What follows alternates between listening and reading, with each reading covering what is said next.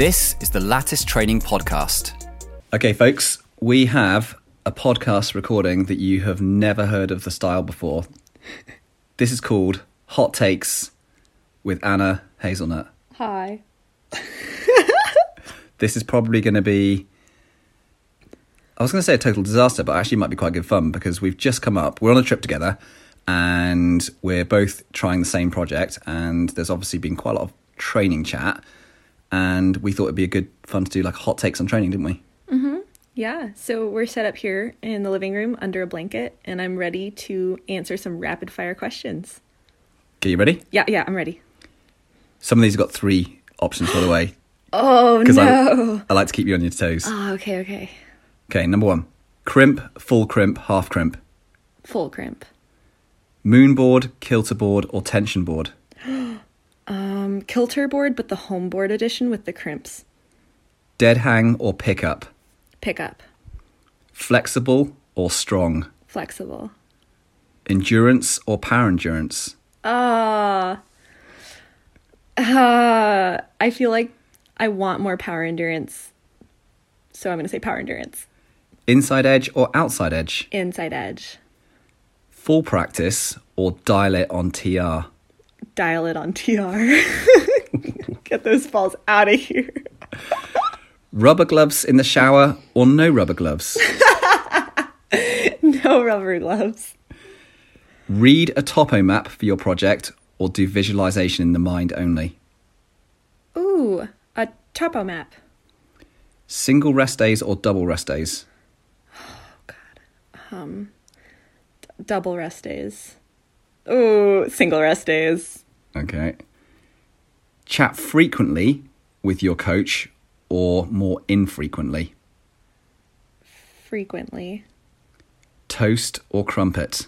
I love crumpets now, now that I know what they are. Crumpets. And finally, mm. tea or coffee. Coffee. Ah, you're not that much of a Brit, are you?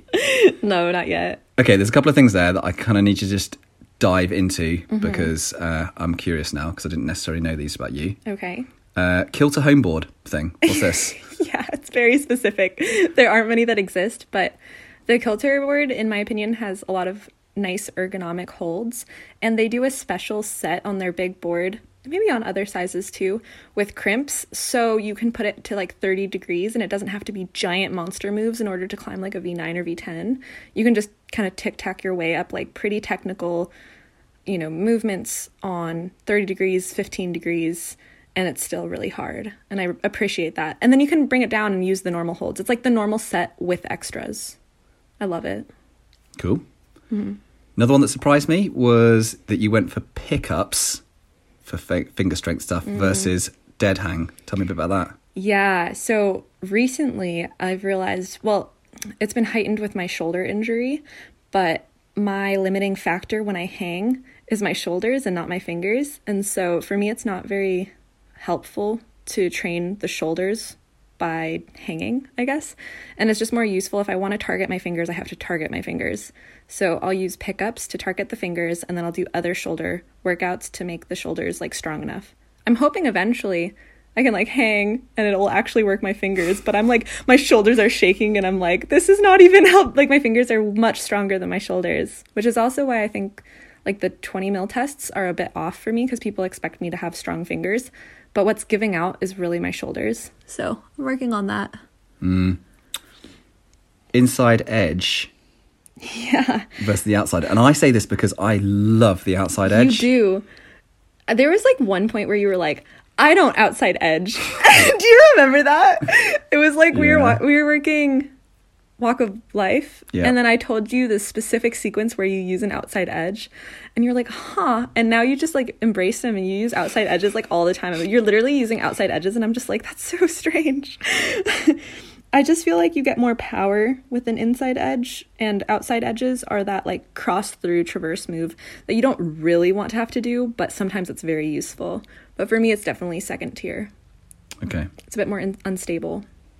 Last question was mm-hmm. around frequency of chatting with your coach because I think this one is an interesting one because it often comes down to athlete personality and what you need out of that coaching relationship. Can you just give us yeah what your thoughts are on that. Yeah, that one I, I said frequently. Um, but I have a lot of friends like you um, and like a bunch of people who are coaches. And I feel like I kind of disperse my questions between all of you because I feel bad. But I think the more knowledge you can gain, the better. And if that requires frequent communication to understand why you're doing certain things in your workouts, why your routines are set up a certain way, I just think it creates like more purpose within the workouts and more of an understanding of the broader goals. So I say frequently, and not hopefully like coaches aren't just like, oh Jesus Christ, like don't be texting me every every second about every little thing in my in your workout. But I, I do feel like having more knowledge as to why your coaches are saying to do a certain thing is really important. And like I think there's always room for revision or like just a discussion on it because there's been cases where I've realized, oh my God, I need more finger strength. And then I realize, oh my God, wait, it's in my shoulders. And just kind of like understanding why you choose to do certain exercises and what they're, they're targeting, I think is really important when you're when you're focusing on certain projects that you want to do and certain elements of climbing. So that's why I said frequently. Hmm. But I think maybe it'll get less frequent as I become more knowledgeable, as I'm in the game for longer. I'll kind of just know, you know? Mm. yeah, it does become more intuitive with time. Mm-hmm. But uh, yeah, awesome. That was quick fire. That was great. All right, thanks for having me. No, no problem. All right, back to work.